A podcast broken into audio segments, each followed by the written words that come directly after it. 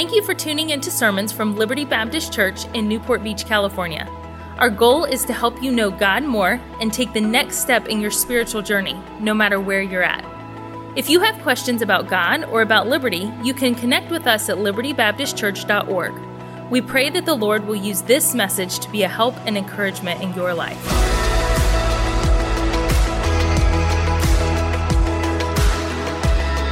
I'd like you to take your Bibles tonight and just jump into the scriptures and ask the Lord to help you a little bit tonight. And uh, I want to speak on a subject, and, and, and the subject is just a question tonight. It is why. It is why. And I want to take just a small part of a big story, okay, John eleven. And uh, some of you have heard Pastor preach on this passage in large and just a wonderful message. And if you like to look in the archives, it is entitled, "I'm Glad You're Going Through a Trial." And it's just a tremendous, tremendous message. But I'm studying through the Gospel of John, and I have been since uh, January. And so we've been there for a long time, Sister Q, in the Spanish ministry. And I'm just kind of going slow. I'm not trying to really, I don't have a date where I'm going to be done and all that. Uh, I know those things that drive Pastor crazy. He's he's got the goal, he's got the marking calendar, and I'm just like, hey man, whatever the Lord's you know doing and all that. But I don't know. We got to meet somewhere in the middle, right, Pastor? But, but it's a joy uh, uh, to uh, to to preach through this message. But uh, I, I believe that this morning the Lord just helped me communicate this and. And, uh, you know, I, I'm more comfortable preaching in the Spanish language, believe it or not, okay? And uh, being from the east side of Long Beach, okay? And so uh, sometimes I just think in Spanish, all right? So I tell different places where I go. Brother Dan, I was out in South Carolina preaching, and I was wild, man. I was wild, seriously, seriously, that was wild. My Confederate flag's down the street, no lie. Confederate flag's down the street, and here I am preaching, man. And it was wild, man. But we had a great time. But I told him, I said, man, if I drop some Spanish on y'all, don't trip. Just act like you know. You know what I mean? Just shake your head, it's okay, just act like you know. Uh, that don't trip just means don't act confused, okay, Brother Smith, I say that for you, okay? But Santa Ana, Santa Ana, baby, represent, okay? But, okay, so uh, I said, don't worry about it, you know, don't worry about it, I'll throw some Spanish out at you, but uh, I'm more comfortable just preaching in Spanish, you know, and, but, you know, God allows me, obviously, to do the English thing, and, but anyways, why, why? Uh, go to John eleven, and we'll pick up the story in verse seventeen. John eleven in verse number seventeen, the Bible says, then when Jesus came, by the way, that's a wonderful phrase, is it not? When Jesus came, I like that. He found that he had been laying in the grave four days already. And so he, speaking of Lazarus, Lazarus was dead for ninety-six hours already. Uh, it'd been four days, so there is uh, there's no doubt that his body began to decompose. Okay, this is a hopeless situation. Humanly speaking, this is a hopeless situation. There is nothing that Mary can do about this situation. There is nothing that Martha can do about this situation. The friends that were in the house, uh, consoling them, it was out of their control, out of their care. They could do nothing for them at this time. It was ninety-six hours before Jesus showed up. In verse number eighteen, the Bible says, now Bethany was nigh unto Jerusalem. It was near unto Jerusalem, about fifteen furlongs off. A furlong was about two hundred two yards, okay? So fifteen times the two hundred two, it's about one point seven five miles, okay? So Jesus is about less than two miles from this tragedy. Jesus is nearby. And the Bible says in verse number nineteen, and many of the Jews came to Martha and Mary to comfort them concerning their brother. Now, I just want to make some preliminary notes right here. Now, there is no doubt that Mary and Martha and Lazarus have a tremendous and profound love for Jesus Christ. How many are with me on that? They love Jesus. Why do I say that, Brother Chad? Because the Bible says it was that Mary who anointed the, the, the, the body of Christ, the head of Christ, and washed his feet with her hair. And so she has a tremendous love for Jesus. Martha was busy cooking and getting the house ready when Jesus visited them prior to this instant here in Bethany. I believe that Lazarus is the little brother in this situation. He had no responsibilities, okay? So Mary, Martha, and Lazarus, I believe that they love Jesus, but I also know that Jesus loved them. For the Bible says that when they sent notice, they said, he whom thou lovest is sick. Now, Jesus loved Mary, Martha, and Lazarus. So uh, the love of Christ and the glory of God are not at odds. I spoke about this last week, okay? But Jesus said, I'm glad for your sakes. I'm glad for you, disciples. I'm glad for the Jews. I'm glad for Mary and Martha, so that they would believe that I am the Christ, that I am the Son of the living God, that I'm not just a prophet, that I'm not just a priest, that I'm not just a king. I'm not like Moses. I'm not like Jeremiah. I'm not like Joshua. I am Jesus Christ. I am God. Okay, so he says, I want my, I want to get glory out of this situation so that people would understand that I am God, and when I speak of the Lord, I am the Lord. I am God, okay? And so this is the story where we find ourselves. Now, if you're taking notes, notice first off her assumption, okay? The Bible says in verse twenty, then Martha, as soon as she heard that Jesus was coming, went and met him, but Mary sat still in the house. I believe this is consistent with Martha's personality. She was a woman of action. Okay, I know that Jesus is coming near my house. I'm going out to meet Jesus, but Mary stayed in the house. I believe Mary stayed because she had a broken heart, because of her brother's tragedy and because of her Savior's timing. She knew that she called for Jesus. Jesus did not show up. She was going through a very, very hard time. And I, and I want to say, my brothers and sisters, that I'm not knocking any individuals in the story tonight. Please don't get the idea that I'm throwing shade on Martha or Mary or on Jesus. I'm just saying, how would you respond if you called for Christ in your moment of need and in your moment of tragedy, and yet Jesus did not show up? Look what the Bible says in verse number twenty-one.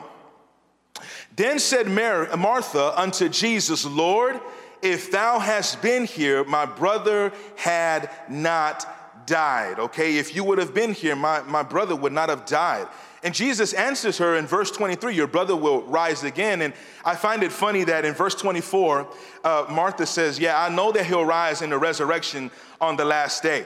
It's as if she was saying, like, Lord, of course. Like, like I know he's going to live. I know that eventually everything's going to be all right. But what was Martha focused on at the time, my brothers and sisters? She was focused on the present. She was going through a very hard time that day. And I know that there's going to come a day when everything was going to be okay. I know there's going to come a time when my brother, I'm going to see him face to face and he's going to be healthy. But today, my heart is hurting. Have you ever been in Martha's shoes before? Have you ever thought, Lord, where were you in my moment of need? Where were you, Lord, in my moment of agony? Lord, where were you when my parents were divorced? Lord, where were you when my child went astray? Lord, where were you when I was cheated out of a promotion at my job? Lord, where were you when my loved one was taken away from me? Lord, where were you? The problem here is caused by the misconception of New Testament Christianity. You say, what is that misconception? The misconception that requires good Christians, mature Christians, to never cry, to never expose their inner feelings. Uh, there's a popular slogan uh, as I was growing up at the church, and I'm not going to try to roast anybody, but they would say, uh, fake it until you make it. Have you ever heard that? These cliches that Christians just fake it until you make it, brother. Fake it until you make it, brother. And these same people who were going through such a hard time, they would try to f- put up a facade that everything was always okay. They would even sing songs like, everything's all right in my Father's house. And, and that song is true. Everything's all right in my Father's house, but everything ain't always all right. Excuse the, gram- the grammar there. Everything ain't always right in my house.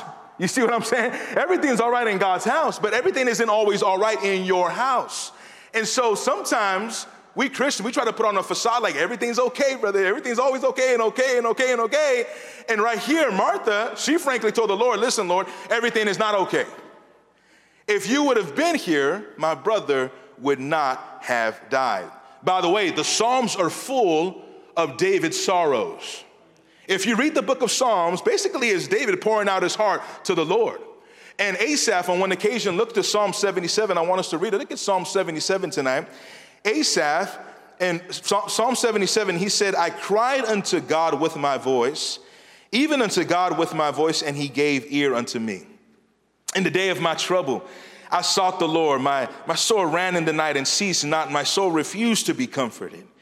Verse three, I, I remembered God, and I was troubled. I complained, and my spirit was overwhelmed. Thou holdest mine eyes waking, and I am so troubled that I can't even speak. I have considered the days of old and the years of ancient times.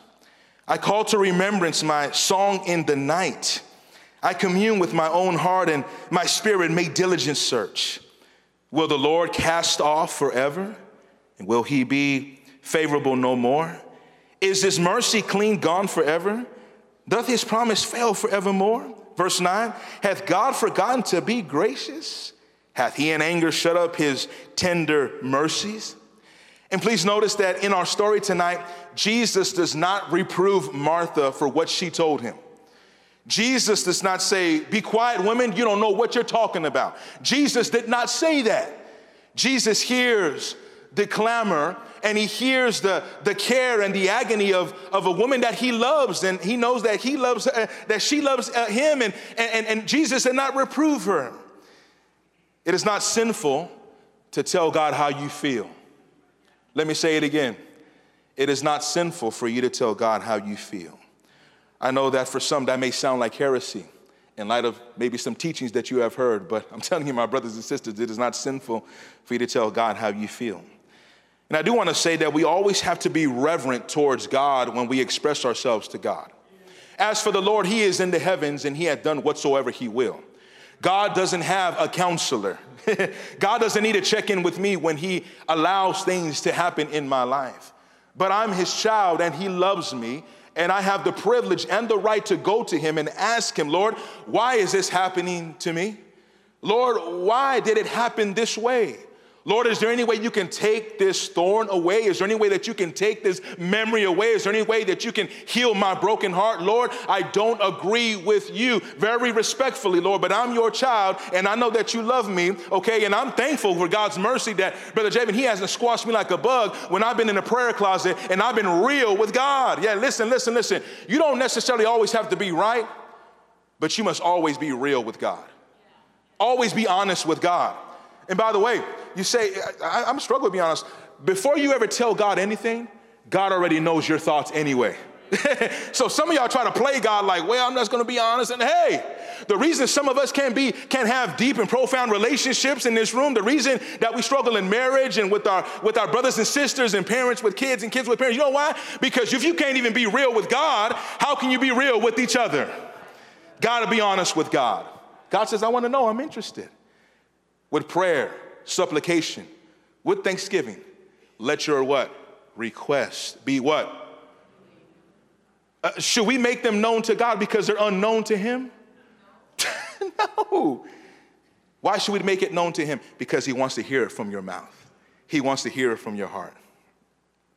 I love this phrase here because in this portion of scripture, there's something that I didn't notice until I began to study it. But here are three things that Martha, although she doesn't agree with the timing, although she doesn't understand what's going on, but there are three things here that she knows. Have you seen it in scripture? She knows three things. Now look what the Bible says in verse number twenty-one.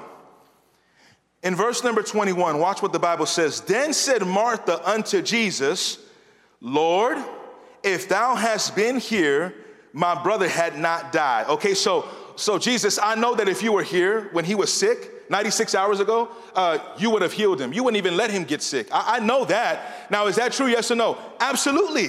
Yeah, of course, man. He's not going to let somebody just right there love him. And he says, I'm, I'm, I know that you would have healed him.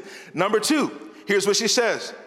I know in verse number twenty-two, but I know that even now, whatsoever thou wilt ask of God, God will give it thee. I'll say, so she knows, listen, Lord, I know you, you would have healed my, my brother, and I know that whatever you ask your father, he's going to give to you. I know that. And the third thing that she knows, the Bible says in verse number twenty-four, Martha saith unto him, what did she say to him, church? Ready? I know. Let's say I know on three. One, two, three. Okay, I know. Here's what I know, that he shall rise again at the resurrection at the last day. And I wrote a note here, listen, we better hold on to the things that we do know to help us endure with the things that we don't know. Okay, so she knows that God is in complete control. She knows that Jesus loves her. She knows that Lazarus will eventually live on. She knows that everything that Jesus asked of his father, his father will give it to him. Well, this is my beloved son in whom I am well pleased. I do all those things that please the Father, okay? So she knows those things, but she doesn't know why she's going through a tough time. But while she does not know why she's going through a tough time, she's holding on to what she does know. And I'm telling my brothers and sisters, there's gonna come times in our life where we frankly are not going to know what is going on in our lives. We won't know the way up. We won't know the way down. We won't know the difference between the East and the West. We will have no idea. We'll be completely delusional. We have no idea. But one thing we do know, we know that Jesus is faithful and true. We know that Jesus loves us with an unconditional love. We know that Jesus is merciful. We know that Jesus is full of grace. We know that he does all things well. We know that he would never uh, do anything to harm us, but everything to help us. We know that God is good. Praise God. That's what I know. God is good. I'm afraid that many people, in fact, some Christians behave as if they're living on men's predictions rather than God's promises. I don't want to live my life based on predictions. I want to live my life based on the promises of God. And the songwriter had it right. Standing on the promises of Christ, my King, through eternal ages, let his praises ring. Glory in the highest, I will shout and sing, standing on the promises of God. Standing, standing, standing on the promises of God, my Savior. Standing, standing, I'm standing on the promises of God. Verse two says this, standing on the promises that cannot fail. When the howling storms of doubt and fear assail, by the living word of God, I shall prevail, standing on the promises of God. And one of the promises of scriptures is that God tells his people, I will never leave thee nor forsake thee. That's a promise, and you can take that to the bank, my brothers and sisters. God is faithful. Oh, yes, he is. Standing on the promises. I don't want to live my life by the predictions of man. I want to live them by the promises of God. Would you notice next his authority? I love the way that Jesus responds to Martha's assumptions. Watch what he says in verse twenty-five. In verse twenty-five, to me, it's just one of the most powerful statements in all of the Bible. In all of the Bible, one of the most powerful statements made in all of Scripture. And I know that you can point to a dozen others, okay? I know that. But verse twenty-five, let's read these verses together, uh, this verse together. Ready, begin. Jesus said unto her, I am the resurrection and the life. He that believeth in me, first of all, you notice what Jesus said when he told Martha. He says, I am the resurrection. I, I am. This is the fifth time that Jesus is using the phrase out of Exodus chapter number three. Exodus three, where Moses is called to be the liberator of the children of Israel. And Moses asking God, Lord, who do I tell Pharaoh that sent me? Tell me who, when I show up, they're going to laugh at me. Who do I tell them? Under whose authority am I being sent? And God told Moses, hey, I am that I am has sent me. Just tell Pharaoh, I am that I am has sent me. Yahweh has sent you. Jehovah God has sent you. That's the authority that you're coming to. Let my people go. And Jesus, it is no coincidence, it is providential that Jesus would call himself I am throughout the book of John. There are seven sayings of I ams in the book of John. In John six thirty-five, Jesus said, I am the bread of life. In John eight twelve, Jesus says, I am the light of the world. In John ten nine, Jesus says, I am the door. In John ten eleven through fourteen, he said, I am the good shepherd, and the good shepherd gives his life for the sheep. In John eleven twenty-five, he says, I am the resurrection and the life. In John fourteen six, I am the way, the truth, and the life. No man cometh to the Father but by me. And in John fifteen one through five, he says, I am the vine. It is no coincidence that Jesus would equate himself with the Father. He's saying, all authority has been given unto me. I don't have some authority. I don't have fifty percent of the authority. No, I have one hundred percent all authority in heaven and and in earth. I like the way the Ephesians put it.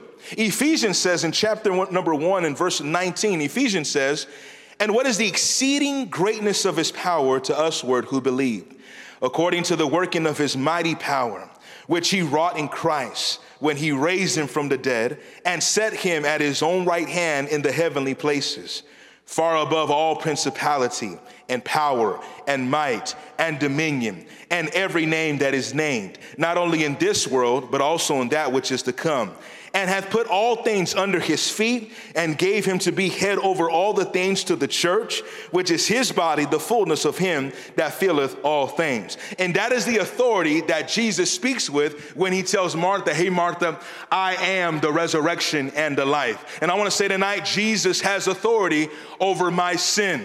Jesus has authority over all sickness. Jesus has authority over Satan. Jesus has authority over all hell. Jesus has authority over the church. Jesus has authority over creation. Jesus has authority, my brothers and sisters, even over uh, the, the keys of death and hell. Jesus has all authority.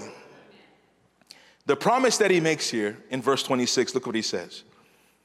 I'm the resurrection and the life. Verse twenty-six, he says, and whosoever liveth and believeth in me. Now, now listen to this, church, shall never die. I know that we are nonchalant sometimes. I know I am. When I read this, I think, I don't, I don't really understand that. But he says, shall never die. Let's say shall never die on three. One, two, three. Shall never, shall never die. Shall never die. He promises that those who believe in him, though they die physically, they will live forever. Though you die physically, you will live forever. Of course, my heart breaks when I think of, of Charlie. I, I love Charlie, and um, just a wonderful testimony in high school. Uh, I think about the boys that played on his basketball team. It would be as if you played against someone that you're familiar with and you become friends, and that was Charlie.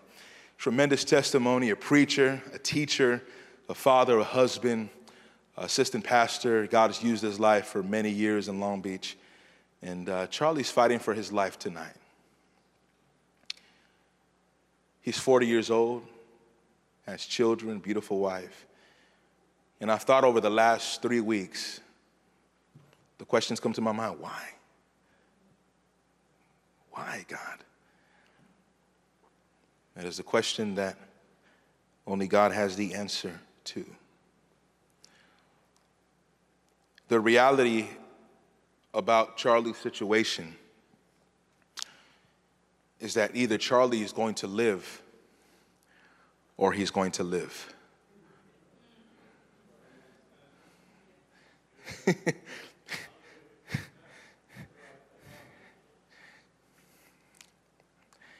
And as Christians, this is one of the greatest promises in all of Scripture. He that believeth in me, though he were dead, physically, yet shall he live spiritually. And isn't that the greatest promise, my brothers and sisters, today?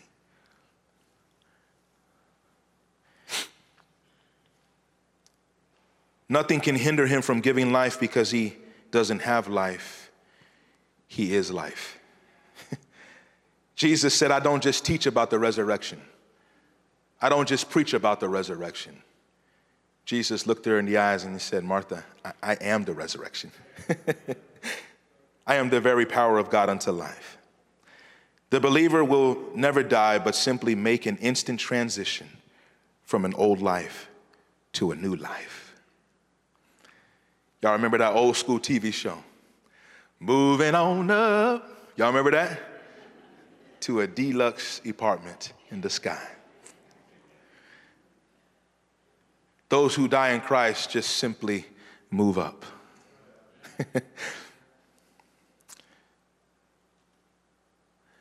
I know that we down here don't quite understand it because we are like the disciples. Lord, they thought they were going to kill you yesterday in Jerusalem. Why are we going, why are we going there?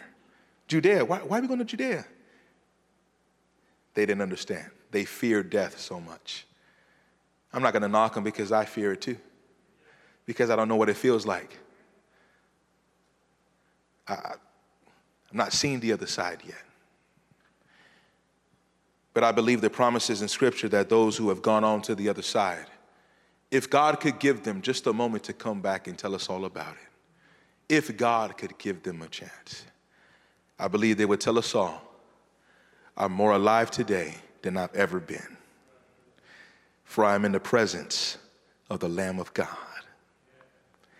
I'm in a celestial city. I don't have to cross the street anymore. I'm on the street.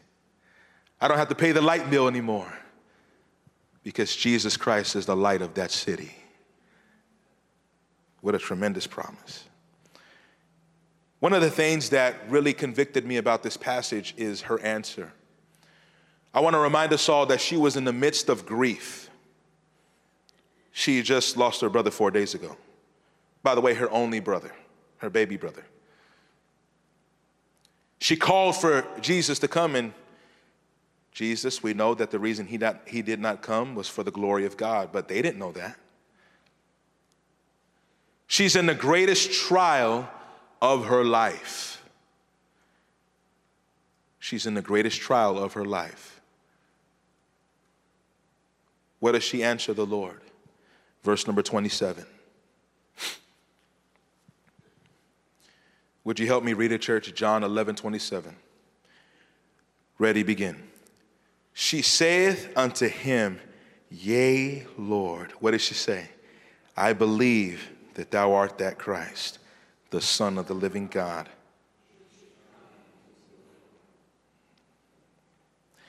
You know, when I read that last week, I thought, what an amazing answer. In the middle of your trial, in the middle of the hardest moment of your life, you told Jesus, I, I still believe in you. I still believe in you. She said yes when all she could see was no. What an amazing, amazing answer. I heard a song years ago, and I was a kid in church, and I heard it in Spanish, and then I found out it was in English. But I, I love to sing to the Lord, and Um, most of my singing, whether you believe it or not, is, is not even done at church. It's not done behind this pulpit. Most of my singing is, down, is done out at parks, and I don't sing in the shower. I don't want to drive people crazy at the house, but sing in parks and in my car when I'm driving or having time with the Lord in my prayer closet. That's when I do a lot of singing. This is one of the songs that I sing to the Lord, and I know that you know it. I don't know about tomorrow. I just live from day to day. I don't borrow from its sunshine, for its skies may turn to gray. I don't worry o'er the future, for I know what Jesus said, and today I'll walk beside him. For he knows what is ahead.